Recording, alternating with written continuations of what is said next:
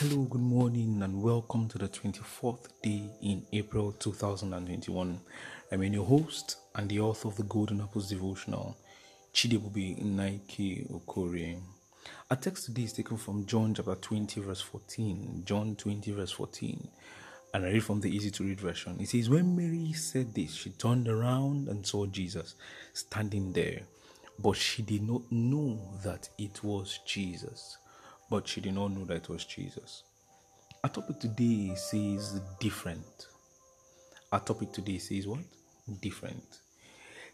When Jesus rose from the dead, Mary, one of his closest disciples, could not recognize him.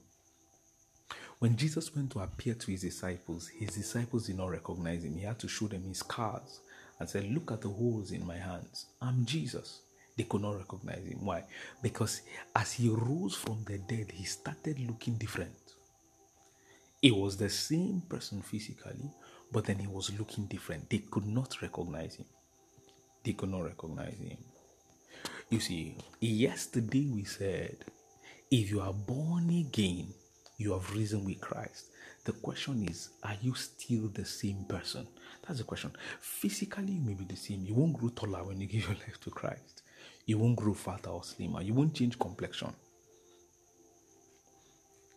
But your attitude should change. Your character should change. You see, you were saved from sin, not in sin. I've heard that from someone and it's beautiful. You were saved from sin, not in sin.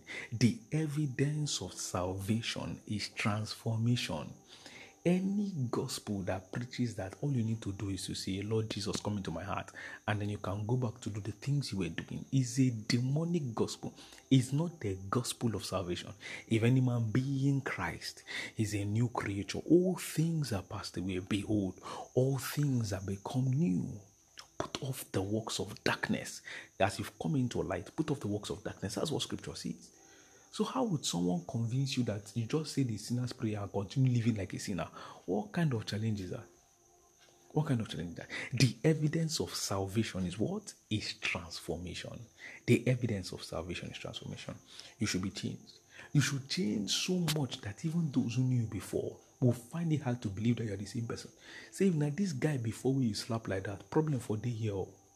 So I know this baby before now, runs again. Ah, no be she, now Ah, we, we know now. This babe now runs now. Wait happen now.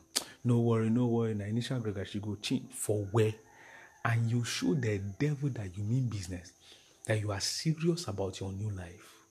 You show the devil that you mean business. Jesus never changed back to the way they could recognize him again. He had to keep convincing them that he was the one had to keep convincing them that he was the one, had to keep doing signs to show that he was the one. He walked with his disciples on the road to Emmaus. They did not know he was the one until he broke bread. Until he broke bread, he had to keep convincing them that he was the one. It should get to a stage where they would think that you had traveled and somebody that looks like you is now the one around. Somebody that looks like you is now the one around. There were things in my life that were strongholds. But when I gave my life to Christ, I became a different person. I became a different. God has the capacity to change your life in unimaginable ways, but it will take your own effort too. The Bible says, "Walk out your salvation." It is God that worketh in us both to will and to do of His good pleasure.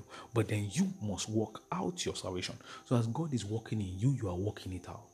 It will take an effort from you. It will take an effort from you. You must become unrecognizable, not sanctimonious, not trying to put up a show. No, but by the Spirit of God. The Bible says that we are being changed into the same image, even from glory to glory, by the Spirit of God. By the Spirit of God.